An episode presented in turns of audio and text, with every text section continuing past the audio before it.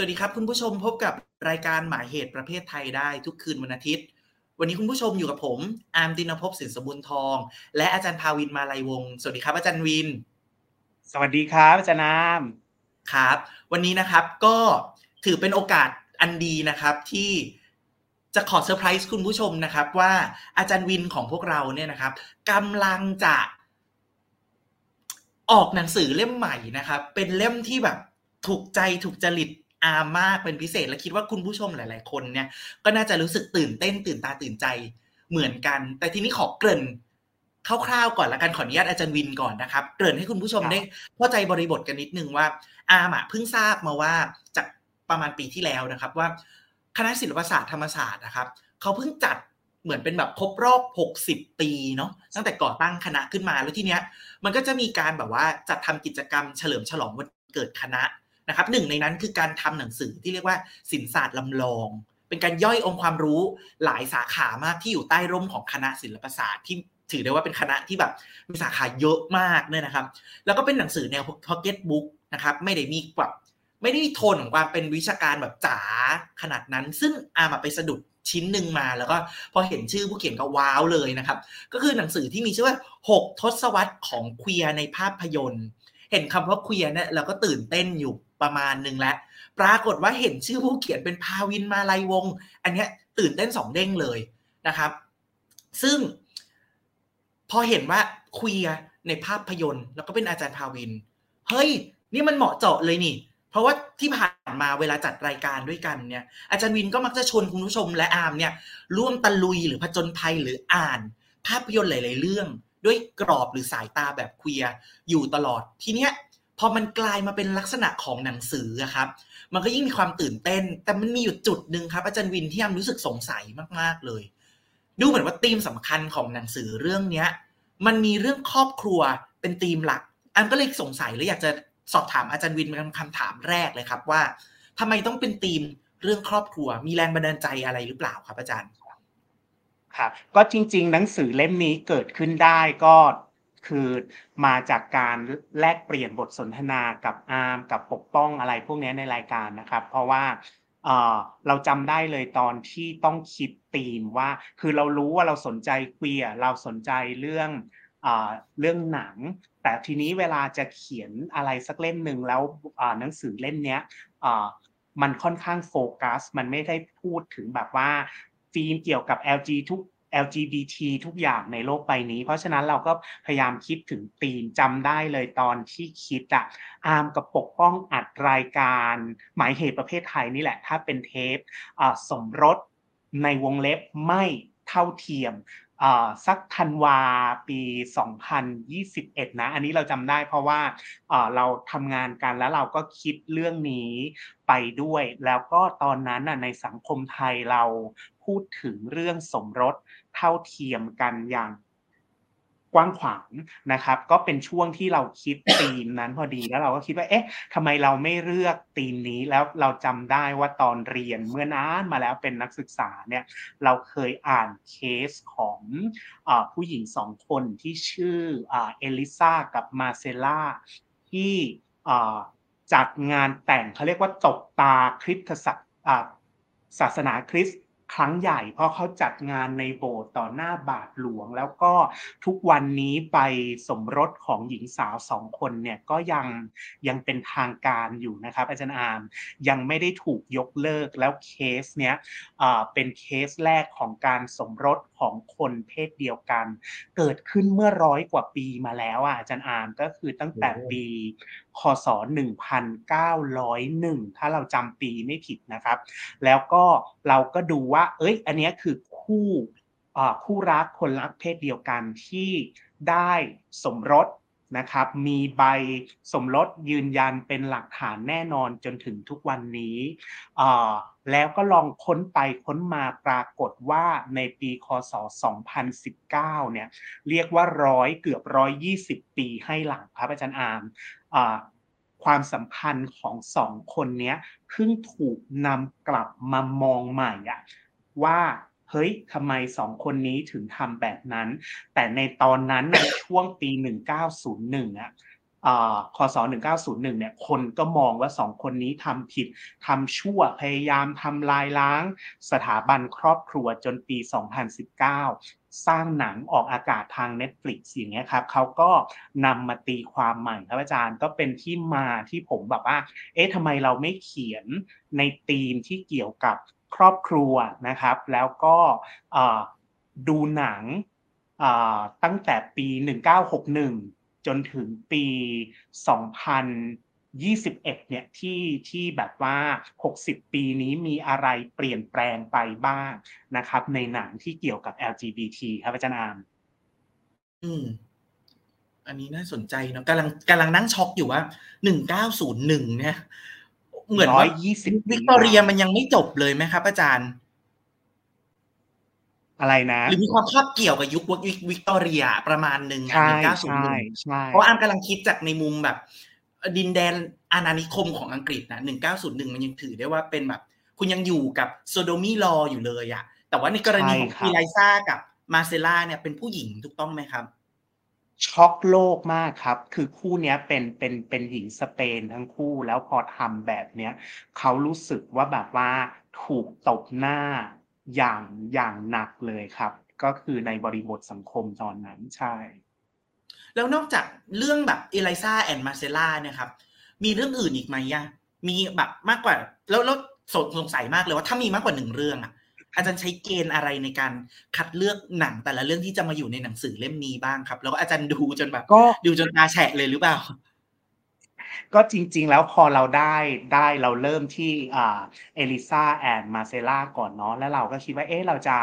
อ่าในในหนังสือชิ้นนี้เราจะรวบรวมหนังกี่เรื่องดี เราก็คิดว่าคณะศิลปศาสตร์อ่า ได้รับอนุมัติให้ก่อตั้งปี 1961 แล้วก็เปิดจัดการเรียนการสอนปี 1962 แล้วตอนนี้ครบรอบ 60 ปี อันนี้เราก็คิดดัง ๆ นะชอบเลข 6 กับเลข 9 ก็คือแบบว่า 60 ปี 6 ทศวรรษเราอยากดูหนัง สักเก้าเรื่องอันนี้คิดในใจนะว่าแบบว่า 9 เรื่องเนี่ยก็คือกระจายอยู่ตั้งแต่ปี 1961 ที่เป็นปีแรกที่จัดตั้งจนถึงปี 2021 ที่ตอนนั้นอาร์มอาร์มกับปกป้องจัดรายการ แล้วแต่ละทศวรรษเนี่ยเราก็จะพยายามดูว่าเฮ้ยมันมีเหตุการณ์อะไรสำคัญสำคัญบ้างแล้วแนวทางของหนังในแต่ละช่วง 10 ปีที่แบบว่านำเสนอเรื่อง LGBT เนี่ยมัน มันไปในทิศทางไหนนะครับ อย่างแบบว่าช่วง HIV AIDS เนี่ยเราก็จะแบบว่าดึง HIV AIDS กับกับหนังเข้ามานะครับ ก็เราพยายามเลือกหนังที่มันครอบคลุมนิยามของคำว่าเคลียที่ที่มันกว้างขึ้นนะอามเพราะว่าเวลาเราทำแบบนี้ต้องบอกว่าก็กังวลเหมือนกันว่าจะไม่ไม่ไม่หยิบหรือไป leave out กลุ่มไหน กลุ่มใดกลุ่มหนึ่งก็พยายามครอบคลุมให้หมด แต่ต้องบอกว่าหนังช่วงแรกๆเนี่ยครับ เป็นหนังเกย์เยอะมากกว่ากลุ่มใด ๆ ทั้งสิ้น แล้วหลังจากนั้นน่ะก็จะมีหนังเลสเบี้ยน สอดแทรกเข้ามาบ้าง ทีนี้คำว่าเคลียร์ในความหมายที่เราใช้ในปัจจุบัน ที่มันอินคลูซีฟโอบรับก ลุ่มคนมากขึ้นเนี่ยเราก็พยายามหายกตัวอย่างเช่นหนังสัญชาติแคนาเดียนนะครับที่พูดถึงชายหนุ่มอายุ 20 ต้นๆ ที่หลงรักความเหี่ยวย่น ของของร่างกายสวเนี่ยก็ก็นำหนังเรื่องนี้เข้ามาสร้างมิติให้ความหมายของคำว่าเปียมากขึ้น ทีนี้เราต้องบอกว่าแบ็กกราวน์ของเราเราศึกษาวรรณกรรมภาพยนตร์ตะวันตก หนังที่เราเลือกทั้งหมด 9 เรื่องเนี่ยครับอ่านก็จะมาจากตะวันตกซะส่วนใหญ่อังกฤษอเมริกา แล้วก็มีแคนาดา แล้วก็มีหนังสัญชาติสเปนหนึ่งเรื่อง ทีนี้สิ่งที่เราค้นพบอะก็คือหนังอังกฤษยุคแรกๆนะฮะช่วงปี 1961 เนี่ยมันมีความกิ๊บเก๋มากกว่าฝั่งอเมริกาฝั่งอเมริกาช่วงแรก ๆ จะเป็นเมโลดราม่าเยอะอะอาร์มคือปั่นดราม่าแล้วก็เน้นเอา เขาเรียกว่าดาราตัวแม่ของเหล่าเกย์ มามาเล่นยกตัวอย่าง เช่นอลิซาเบธเทเลอร์มารับบทภรรยาของของผู้ชายที่รักเพศเดียวกัน แต่ว่าปกปิดอัตลักษณ์ของของตัวตนแบบนี้แล้วก็เรียกปั่นดราม่าน้ำตาท่วมอะไรเลย อันนั้นคือยุคปี 1960 ฝั่งอเมริกา แต่ฝั่งอังกฤษอะเราคิดว่ามันมันมีมิติมากกว่า เพราะว่าช่วงปี 1961 นี้อังกฤษอย่างที่อาร์มบอกเมื่อกี้เนี่ยยังการรักเพศเดียวกันยังเป็นเรื่องผิดกฎหมายอยู่ อังกฤษเขาก็จะมีหนังสืบสวนสอบสวนอะไรพวกนี้น่าสนใจกว่า เพราะฉะนั้นถ้าอามถามว่าเราเลือกอะไรเราก็พยายามเลือกหนังที่หลากหลายที่เป็นตัวแทนของเคลียร ในหลากหลายมิติ แต่เราก็รู้แหละว่ามันมันเก็บได้ไม่หมด แล้วก็กระจายตั้งแต่ปี 1961 ถึง 2021 แล้วก็เอ๊ะมีอะไรอีกก็เนี่ยฮะประมาณนี้อามอะโอเคครับงั้นเดี๋ยวเราพักเบรกกันสักครู่แล้วเดี๋ยวเรากลับมาคุยกันหนังสือเล่มนี้กันต่อนะครับอาจารย์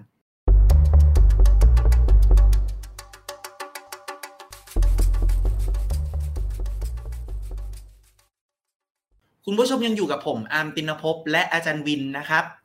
เมื่อครู่เรากำลังคุยกันเนาะว่า มันมีภาพยนตร์มากมายอีกหลายเรื่องแล้วอาจารย์ก็น่าจะเล่าเรื่องย่อเกี่ยวกับเอลิซาแอนมาเซล่าไปพอสมควรแล้ว แต่ทีเนี้ยไหนๆมารายการเนี้ยก็อยากให้อาจารย์ลองยกตัวอย่างหนังบางเรื่องสักหน่อยได้ไหมครับ ว่าหากเราย้อนกลับไปดูที่หนังที่เผยแพร่มาตั้งแต่ปี 1961 เนี่ยในรายการที่อาร์มจะคุยกับอาจารย์ส่วนใหญ่ที่เอาเอาหนังมาคุยกันอะไรเงี้ยมักจะเป็นหนังรูปสมัยเนาะเพิ่งแบบ พิ่งออกฉายเพิ่งอะไรเงี้ยแต่พอมาเป็นเลขหนึ่งเก้าหกหนึ่งนะครับอาจารย์ มันมีความแปลกใหม่อะไรบ้าง คือสำหรับอาร์มอะหนึ่งเก้าหกหนึ่งมันย้อนไปสักตั้งแต่ก่อน Stonewall Riot ในอเมริกาเสียด้วยซ้ำอะหนึ่งเก้าหกหนึ่งเนี่ยมันมีอะไรให้เราน่าติดตามน่าสนใจอยู่บ้างหรือเปล่าในบรรยากาศที่ความเป็นคนรักเพศเดียวกันมันยังผิดกฎหมายอยู่เลยอะ อืมอืมก็เมื่อกี้เมื่อกี้ ย้อนกลับไปนิดนึงพอพออาร์มบอกว่า เอ้ยเนี่ยเราพูดกันเรื่องหนังในรายการ เราไม่ได้ดูหนังใหม่คือเก้าเรื่องที่ว่าเนี่ยมันมีเราดูไปแล้วสักประมาณ 50%แล้วเรื่องหนึ่งแอบคุยกับอาร์มในรายการหมายเหตุไปแล้ว ก็คือเรื่อง Eternal ที่พูดถึงความเป็น queer ที่เข้ามาในวัฒนธรรมกระแสหลักหนังซูเปอร์ฮีโร่ถ้าแบบว่าผู้ชมอยากย้อนกลับไปดูนะฮะเทปที่ผมกับอาจารย์อาร์มคุยกันเรื่อง Eternals จริง ๆ เวลาเราศึกษาเรื่องควียอันนี้กลับมาประเด็น ที่แบบว่าอาจารย์อาร์มกับผมสนใจเหมือนกันก็คือ ทฤษฎีเคลียร์เนี่ยส่วนมากเวลาเราปักหมุดหมายของการเริ่มต้นศึกษา เราก็เริ่มกันที่ Stonewall Riot เนาะอาร์มเนาะก็คือเป็นต้นมาแล้วบางทีเนี่ยเราก็ไม่ได้สนใจว่าอะไรคือก่อนหน้านั้นเรารู้ว่ามีอะไรเกิดขึ้นในโลกบ้างแต่ว่าไม่ได้ศึกษาเรื่องนี้ละเอียดทีนี้ พอเราตั้งตั้งใจว่าเราจะศึกษาปีก่อนหน้านั้นนะอันนี้เป็น เป็นส่วนที่เราต้องรีเสิร์ชเพิ่มเติมนะครับอ่าแล้วก็พอปี 1961 จะด้วยความบังเอิญหรือเปล่าไม่รู้คือคำว่า homosexual หรือว่าคนรักเพศเดียวกันเนี่ยมันมันมีอยู่ในสังคมก่อนหน้านั้นแล้วนะครับ แต่ว่าในปี 1961มันมีหนังเรื่องหนึ่งชื่อ victim ที่แปลว่าเหยื่อเนี่ยนะครับ ออกมาในปีนั้นเลย ถ้าเราจำไม่ผิดเนี่ย ออกมาช่วงปลายปี 1961 แล้วก็เป็นหนังฟิล์มนัวฟิล์มนัวก็คือหนังที่โทนสี ขาวดำทึมๆนิดหนึ่งนะฮะที่เขาใช้โทนสีนั้น เพื่อที่จะแสดงปัญหาที่มันซุกซ่อนอยู่ ในสังคมหรือไอสิ่งที่มันดำมืดที่ครอบงำอยู่ในใจของพวกเราที่นี้วิกทิมเนี่ยอันนี้ขออนุญาตเล่าเรื่องย่อนิดหนึ่งเพื่อที่เราจะคุยกันต่อได้นะครับ ก็หนังเรื่องวิกทิมเนี่ยเป็นแนวสืบสวนสอบสวนที่เราว่ามันจะต่างจากฝั่งอเมริกา อันนี้คือหนังอังกฤษเนาะก็เป็นทนายความความคนหนึ่งพระอาจารย์อามชื่อ ชื่อฟา อนาคตดี อนาคตไกลแต่งงานมีครอบครัว ภรรยาเป็นคุณครูสาวแสนดี อันนี้คือการนำเสนอนะ แต่ว่าคุณทนายความคุณฟาคนนี้ไปลักลอบมีความสัมพันธ์แบบรักเพศเดียวกันลับๆกับหนุ่มที่ชื่อบาร์เรตทีนี้บาร์เรตเนี่ยเป็น เป็น LGBT ชนชั้นแรงงานครับอาจารย์อามที่น่าสนใจของเรื่องนี้มันไม่ใช่ประเด็นเพศสภาพอย่างเดียว ที่เราไปเจอมันภาพพับเรื่องของชนชั้นในอังกฤษด้วยอะครับอาจารย์อาม เพราะฉะนั้นการสร้างตัวละครเนี่ยถ้าเราไป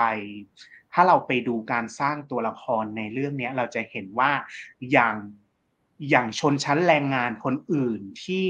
รักเพศตรงข้ามที่ไม่ใช่ที่เป็นสเตรทอะถึงแม้ว่าเขาจะเหนื่อยกาย แต่ว่าเขาไม่ต้องเผชิญกับความอายุติธรรมทางสังคม ไม่ต้องหลบเล้นไม่ต้องหนีหายคือเหนื่อยกายอย่างเดียว ในขณะที่เกย์ LGBT ก็คือคุณฟาที่เป็นทนายความเนี่ยครับเป็น เป็นเกย์แต่อยู่ในชนชั้นสูงตอนจบเนี่ยคือเขาสูญเสียชื่อเสียงเนาะอาจารย์อาม เพราะว่ามันมีเหตุการณ์แบบนี้แล้วคดีถูกสอบสวนอย่างเงี้ยครับเขาสูญเสียชื่อเสียง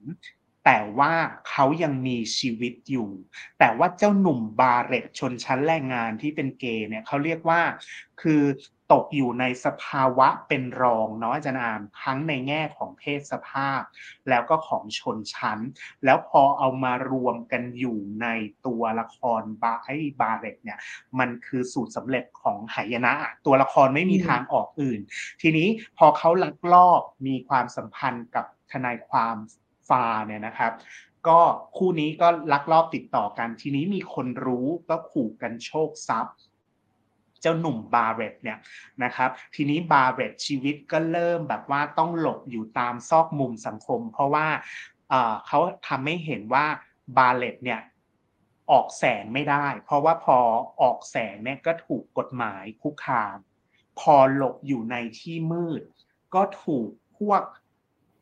พวกผิดกฎหมายอะ่ะคือไม่ว่าเขาจะอยู่ในแสงหรืออยู่ในที่มืดเขาโดนทั้งสองเด้งอะอาจารย์อาม เหมือนเทปหนึ่งที่เราคุยกันเรื่องมนุษยวิทยาของผู้ที่ตกเป็นรองของสกอตอะไรอาจารย์อาจารย์อามถ้าเราจำไม่ผิด ก็คือตัวละครตัวเนี้ย ถ้าออกมาก็ถูกตำรวจหลบอยู่ก็ถูกกรรโชกทรัพย์ สุดท้ายเขาถูกจับเข้าคุก แล้วก็แขวนแขวนคอตัวเองจบชีวิตอยู่ในคุกนะครับอาจารย์อาร์ม แล้วก็ครั้งแรกที่ว่าเป็นประวัติศาสตร์ของการใช้คำว่า homosexual ในหนังเนี่ยก็คือเจ้าทนายความฟาร์เนี่ยถูกเชิญตัวมาให้ปากคำแล้วเขาก็ยอมรับแล้วตำรวจก็ประมาณว่าคือตำรวจกับทนายความคุยกันเขาก็บอกว่า อยู่แน่ใจนะ ยูรู้ใช่ไหมว่าเขาเป็นโฮโมเซ็กชวลและใช้คำนี้เลยเป็นเป็นในประวัติศาสตร์เป็นครั้งแรกที่คำว่าคนรักเพศเดียวกัน ถูกเอ่ยถึงในสื่อภาพยนตร์ ก่อนหน้านั้นคือแบบลักลอบกระซิบกันครับอาจารย์อามอันนี้คือคือสิ่งที่ตัวเองไปเจอมาจากเรื่องนี้ครับโอ้น่าสนใจมาก จริงๆอะอยากถามต่อไปด้วยซ้ำว่าเรื่องจบยังไงแต่ไม่เป็นไรดีกว่าเดี๋ยวขอ เก็บไปอ่านในหนังสืออาจารย์เนี่ยคิดว่าน่าจะมีข้อสรุปของเส้นเรื่องทั้งหมดรอเราอยู่เนาะแต่ทีนี้สิ่งที่อยากจะถามต่อครับ อยากจะขออนุญาตย้อนกลับมาที่ Elisa and and Marcela สักนิดนึงอาจารย์ครับ ถ้าสมมติอาร์มอะไปอ่านหนังสือของอาจารย์ หรือว่าตามไปดูภาพยนตร์เรื่องนี้ก็ตามอะครับทาง Netflix ทีเนี้ยอยากจะสอบถามอาจารย์แบบนี้ครับว่า เมื่อเราชมภาพยนตร์หรืออ่านหนังสือของอาจารย์ก็ตามครับ มันจะสามารถนำมาใช้ประยุกต์ หรือดัดแปลงกับบริบทของสังคมในปัจจุบันได้ไหมแบบเวลามันผ่านมาร้อยกว่าปี เราสามารถถอดบทเรียนอะไรจากจากเรื่องนี้ได้บ้างหรือเปล่า หรือเราจะสามารถสร้างบทสนทนาชุดใหม่ๆเบสออนเรื่องของเอลิซาและมาเซล่าในยุคปัจจุบันเนี้ยได้บ้างหรือเปล่าครับอาจารย์ ก็จริง ๆแล้ว เรื่องนี้ครับสามารถนำมาคุยกันต่อเนื่องกับบทสนทนาที่ที่เราคุยกันในรายการ ไม่ว่าจะอาร์มคุยกับป้อง เราคุยกับอาร์มหรือเราคุยกับป้องเนี่ยเพราะว่าเราคุยกันเรื่องสตรีนิยม แบบถอนรากถอนโคน radical feminism เนาะและเราพูดประเด็นของความเป็นแม่กันเยอะแยะ ทีนี้ในเรื่องเนี้ยตัวละครสองคนคือมาเซล่ากับเอลิซาเนี่ยเขาต้องจ่ายราคาแพงมากอามเพื่อที่จะได้สิทธิขั้นพื้นฐาน คือสองคนนี้อยากมีครอบครัวครับอามเพียงแต่ว่าคำจำกัดความของครอบครัวสำหรับสองสาวเนี่ยจะต่างจากขนม ถูกไหมครับ ทีนี้เขาจะต้องทำอะไรบ้าง เขาจะต้องเสียสละอะไรบ้าง มาเซล่าเนี่ยถึงขั้นกับต้องยอมไปหลับนอนกับผู้ชายที่ตัวเองไม่ได้รักอาม เพื่อให้ตั้งครรภ์ใช่ไหมครับ ส่วนเอลิซาเนี่ยเขาต้องไปผมหั่นผมตัวเองให้สั้น ปลอมตัวเองเป็นผู้ชาย เพื่ออแล้วก็กลับมาเพื่อแสดงตัวว่าเขาเนี่ยเป็นพ่อของเด็กในท้องของ ของมาเซล่าอ่าอันนี้คือจริง ๆ แล้วเราไม่ควรจะต้องจ่ายราคาแพงขนาดนี้สำหรับคนสองคนที่รักกันและอยากสร้างครอบครัวด้วยกัน แต่ในบริบท 1901 อันเนี้ยคือสิ่งที่ผู้หญิงสองคนจะต้องทำเพื่อเพื่อตกตาศาสนาคริสต์ว่าจัดงานแต่งให้ฉันเถอะ แล้วมันมีอยู่ฉากหนึ่งที่ ที่เป็นเขาเรียกว่าเป็นแบบว่า allusion ถึงไบเบิลอะครับ ก็คือพอแต่งงานการตกตาอ่าตกตาโบสถ์สำเร็จจัดพิธีมีลูกมีใบสำคัญอะไรพวกเนี้ย คนก็เริ่มรู้ คนเริ่มสงสัย แล้วเขาก็บอกว่าเป็น a wedding without groom ก็คือเป็นงานแต่งที่ไม่มีเจ้าบ่าว ทีนี้คนก็นึกภาพอะป้าข้างบ้านมาเกาะดูสองสาวนี้ แล้วก็วันหนึ่งเอลิซาไปหาของในป่าผู้คนก็ปาหินนะอาม แล้วมันเป็น allusion ถึงไบเบิลอันนี้เราไม่เป๊ะนะฮะ ก็คือตอนที่หญิงสาวคนหนึ่ง ทำผิดร่วมหลับนอนอะไรยังไงกับใครแล้วถูกนำตัวมาแล้วให้พระเยซูตัดสินถูกไหมครับ แล้วก็คือทุกคนเนี่ยพร้อมปาหินผู้หญิงคนนั้นมากจนพระเยซูถามว่า คนไหนที่ยืนล้อมวงกันอยู่เนี่ยที่ไม่เคยทำผิด ไม่เคยทำบาปเชิญออกมาแล้วปาหินก้อนแรกเลยปรากฏว่าไม่มีใคร เพราะว่าทุกคนก็คือเคยทำผิดทำบาปแล้วพระเยซูก็ยกบาปให้กับ ผู้หญิงคนนั้น แต่ในเรื่องนี้เอลิซาถูกปาจนแบบว่าเลือดอาบหน้าต้องหนีไป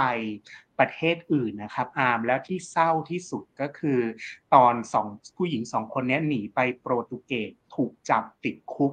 แล้วมันมีความย้อนแย้งอะคือ คุกที่เหน็บหนาวอะครับอาร์มคุกที่อับชื้น หญิงสาวสองคนนี้กลับรู้สึกปลอดภัยแล้วก็อบอุ่น เพราะว่านักโทษคนอื่นเข้ามาดูแลสองคนเอลิซากับมาเซล่านี่คลอดลูกในในคุกนะฮะแล้วก็ไม่อยากจากคุกไปเลย เป็นเหตุผลที่ LGBT เนี่ยเขารู้สึกว่าเขา